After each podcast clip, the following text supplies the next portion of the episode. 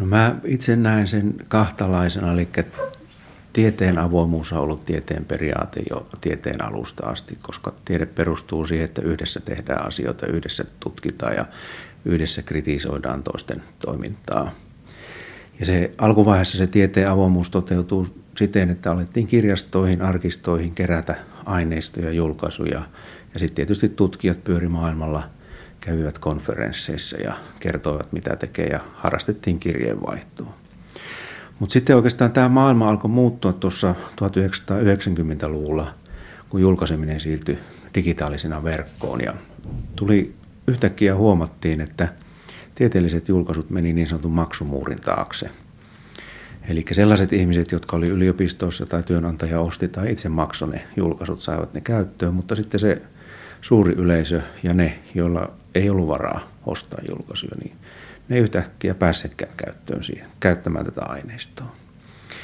Ja toinen asia, mikä tähän liittyy, oli sitten, että näiden julkaisujen hinnat alkoi kohota todella voimakkaasti. Mä itse katsoin Itä-Suomen yliopiston viimeiset kuusi vuotta, niin meillä on 700 000 euroa tullut sinä aikana aineistojen hintaan osin lisää, mutta osin on pikkusen satsattukin sillä. Eli nämä on todella merkittäviä summia, mistä puhutaan. Ja sitten alettiin puhua, ensiksi se lähti aika paljon kirjastojen piiristä, mutta myös tutkijoiden piiristä, että onko tässä mitään järkeä, että julkisilla varoilla tehdään tutkimusta ja suurin osa maailman väestöstä ei pääsekään käsiksi tähän. Ja sitten alkoi tämmöinen avoin julkaisemisliike. Ja se oikeastaan voimisti tuossa 2000-luvun alusta, mutta sitten ihan viimeisen, sanotaan vaikka viiden vuoden aikana, poliittiset päättäjät tuli tähän puheeseen mukaan. Ja siinä ajatus minusta on ollut myös se, että, että nämä yliopistojen tekemä tutkimus se pitäisi saada mahdollisimman nopeasti tuonne julkiseen käyttöön sekä kansalaisille, yrityksille että muille toimijoille.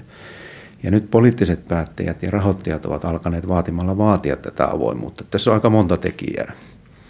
Ja sitten oma kutina on, on tuosta tulevaisuuden tieteestä, että tutkimusjulkaisuja ja tutkimusdataa tulee jo niin paljon, että tämä avoimuus antaa uuden mahdollisuuden käyttää näitä uusia teknologioita.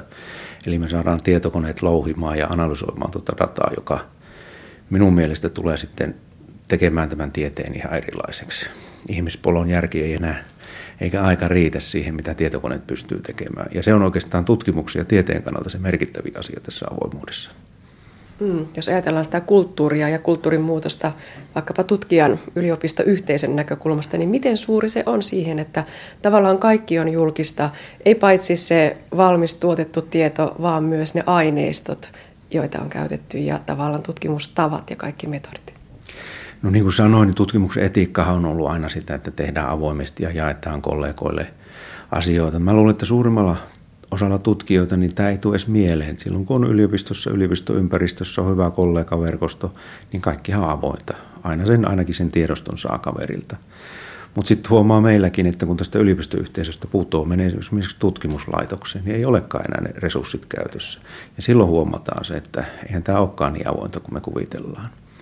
Ja sitten nyt mitä meillä on puhuttu meidän yliopistossa ja Suomessakin mitä kollegoita, niin Vastustusta ei juurikaan ole. Kaikki näkevät, että tämä on järkevää. Mutta sitä puhetta on tietysti, koska avoimen julkaisemiseen liittyy julkaisumaksuja, jotka on sitten tutkijan itse tai tutkimusryhmän maksettava.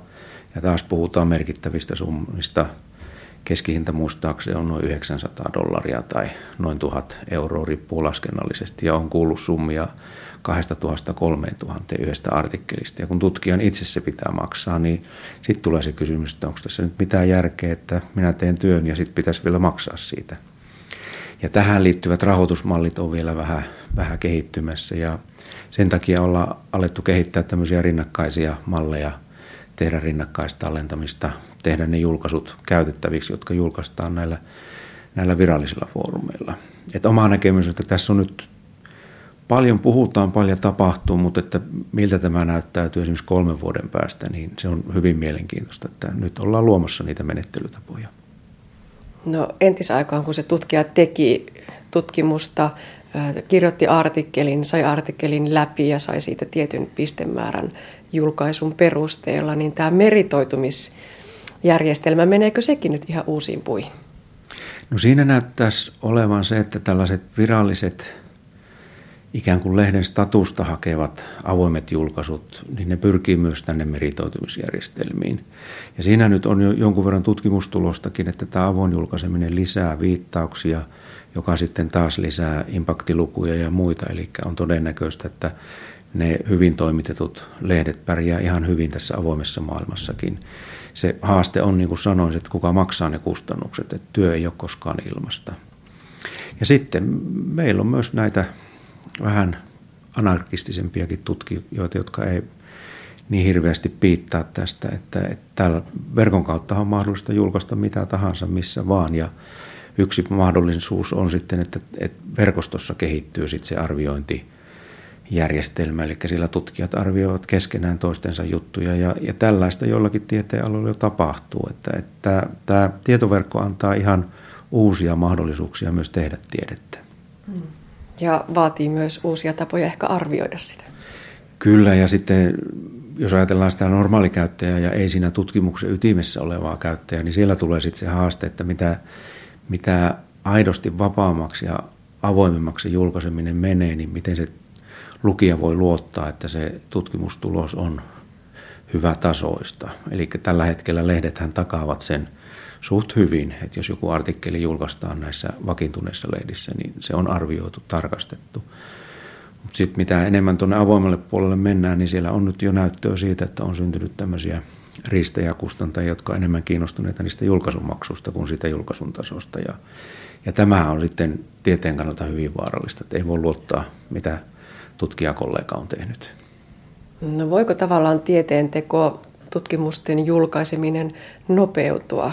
Entisaikaan on joutunut aina odottelemaan, että meneekö se artikkeli läpi, tehdäänkö siihen korjauksia. No ei mennyt, tarjotaan toiselle lehdelle. Se on todella hidas prosessi. Se on hidas prosessi ja mä opetan meillä noita meidän jatko-opiskelijoita joka vuosi kysyn, niin kyllä ne ennätykset ovat siellä yksi vuotta, kaksi vuotta siitä, kun käsikirjoitus lähtee sieltä pöydältä, että, että siinä on se arviointivaihde ja sitten korjaamiset ja muut ja mahdollisesti yksi hylkääminen ja toiseen lehteen meneminen. Ja kaksi vuotta, jos ajatellaan esimerkiksi Itä-Suomen yliopiston näitä nopeasti kehittyviä aloja, jotain lääketiedettä, farmasia, tiettyjä luonnontieteen aloja, niin sehän on ikuisuus. Ja tämän takia siellä on kahtalaista koulukuntaa. Toinen on tämmöinen nopea julkaiseminen, eli käsikirjoitus laitetaan heti verkkoon. Ja se arviointiprosessi alkaa siitä, mutta se arviointi liittyy ikään kuin siihen tiedostoon. Sitä voi seurata, mutta että siitä seuraa just se, että, että sit se lukijan kriittisyys, lukijan pitäisi lukea myös ne arvioinnit ja ymmärtää, mitä niissä sanotaan. Eli se ei ole välttämättä, välttämättä sitten totta tai edes hyvin näytettyä hypoteesia, mitä siinä tekstissä tehdään. Mutta sitten selvästi toi pelkkä paperivaihe, printtaaminen, postitus, jo sen välttäminen, niin kyllä siinä helposti sen puoli vuotta säästää.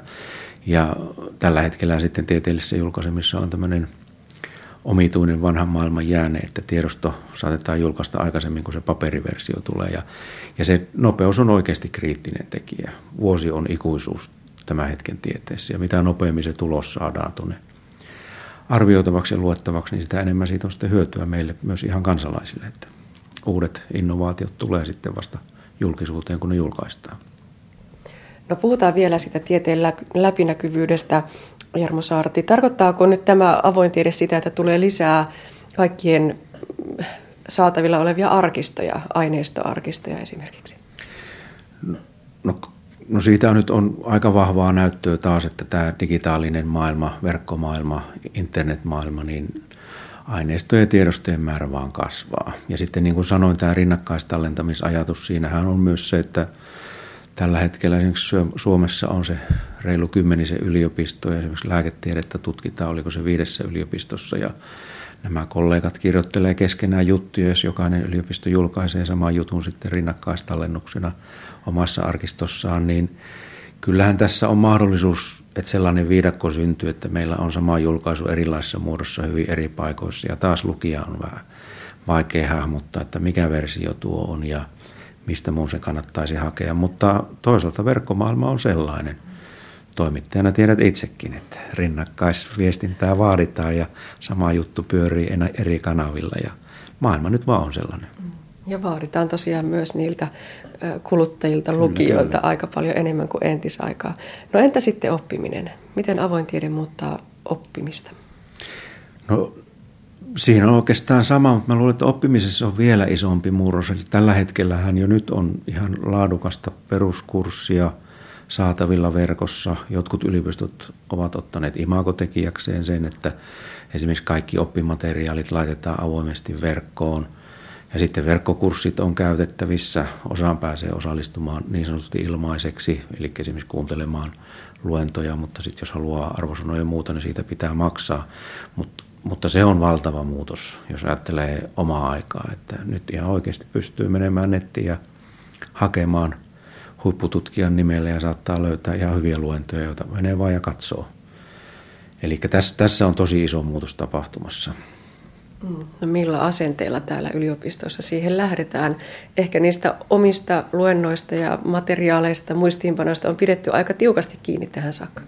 No se mun oma kokemus, että tässä on ensinnäkin ihan juridisia asioita, että kuka omistaa tekijäoikeuden. Ja sitten selvästi tutkijat vähän pelkää ja opettajat sitä, että jos on oma materiaali laittaa tuonne verkkoon, niin sehän asettuu samanlaiseen arviointiin kuin muut. Ja sitten jos toiset alkavat käyttää sitä ja tulkita väärin, niin meneekö minun maine siinä, jos joku toinen opettaja käyttää sitä. Mutta itse näin nyt, meillä on ollut tässä pari vuoden aikana Itä-Suomen yliopistossa muutama seminaari tähän liittyen, niin siinäkin ajattelutapa on muuttumassa. Että selvästi tämä nuori tutkija opettajasukupolvi on tulossa, jolle on ihan normaali, että verkkoon laitetaan tavaraa ja, ja niin kuin tuossa aiemmin jo puhuttiin, niin oikeastaan siitä seuraa se, että se lukijan käyttäjän kriittisyys, niin se pitää kasvaa ja se on tietysti vähän haastavaa tietyssä vaiheessa. Pitäisi pystyä arvioimaan, mikä siellä on se hyvä koulutus, mihin kannattaa osallistua, mitä kannattaa kuunnella, koska sitä tavaraa on jo nyt paljon tarjolla.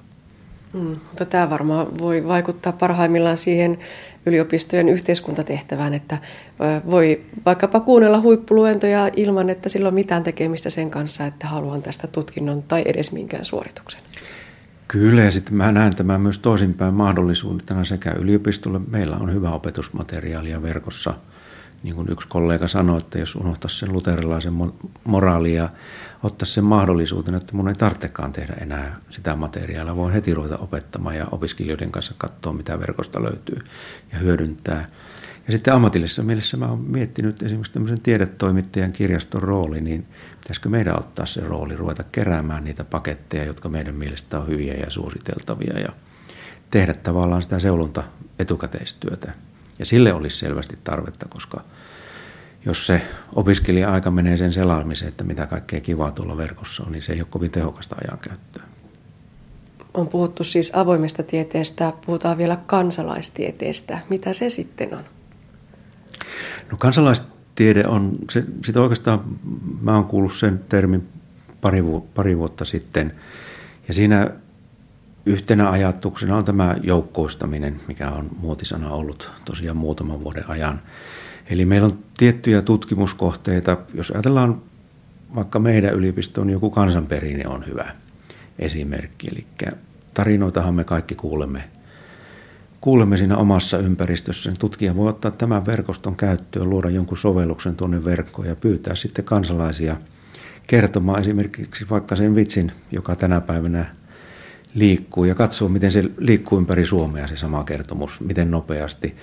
Paikan nimissä on tehty samanlaista, terveyspuolella on, on, on esimerkiksi potilaiden omia havaintoja. Siinäkin voidaan katsoa hyvin tarkasti, miten, miten joku asia leviää hyvin konkreettisesti ja jos ajatellaan tutkijaa, jonka pitäisi käydä haastattelemassa tai seuraamassa joku 100 000 ihmistä tai vaikka koko Suomen väestö, niin se menee pitkä aika, siis käytännössä mahdotonta. Mutta tuommoisella joukkoostamisella verkkoteknologialla olisi mahdollista esimerkiksi kaikilta suomalaisilta kysyä nyt, mikä kertomus tänä päivänä jossakin leviää tai mitä sinä sairastat tällä hetkellä. Tai, eli sieltä saadaan taas ihan uudenlaista dataa ja taas kun meillä on tietokoneet, jotka pystyy analysoimaan nopeasti tällaista – niin pystytään sitten tekemään sellaisia asioita, joista ennen ei voitu edes kuvitellakaan. Ja se on nyt hyvin mielenkiintoista nähdä, miten se lähtee, lähtee liikenteeseen.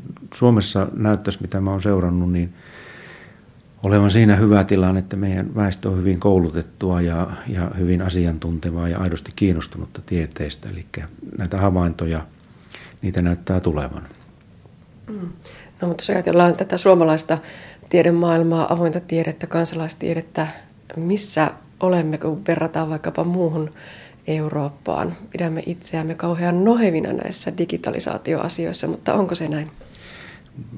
Mä en ole hirveän tarkkaan seurannut sitä, mutta mitä sivusta olen katsonut, niin kyllä tämä vasta alkuvaiheessa on ja meilläkin on ollut jo projektoituja asioita, että ihan tieteeksi tehtyä, mutta, mutta ei nyt maailman parhaita olla, se, sen voin sanoa suoraan ja jos väittäisi, että hyvää eurooppalaista tasoa, niin ehkä sillä, mutta että kyllä itse näen siinä paljon mahdollisuuksia, mutta se vaatii, vaatii aika paljon sitten myös sillä ohjelmallista osaamista ja sen, sen datan keräämisen ohjelmista niin kuin hieno, osaamista, niin kuin hienosti sanotaan. Eli miten kysytään, että tulee hyvin selviä vastauksia, koska sitä tuommoista massaa ei voi tarkistaa sen jälkeen, kun se on kysytty.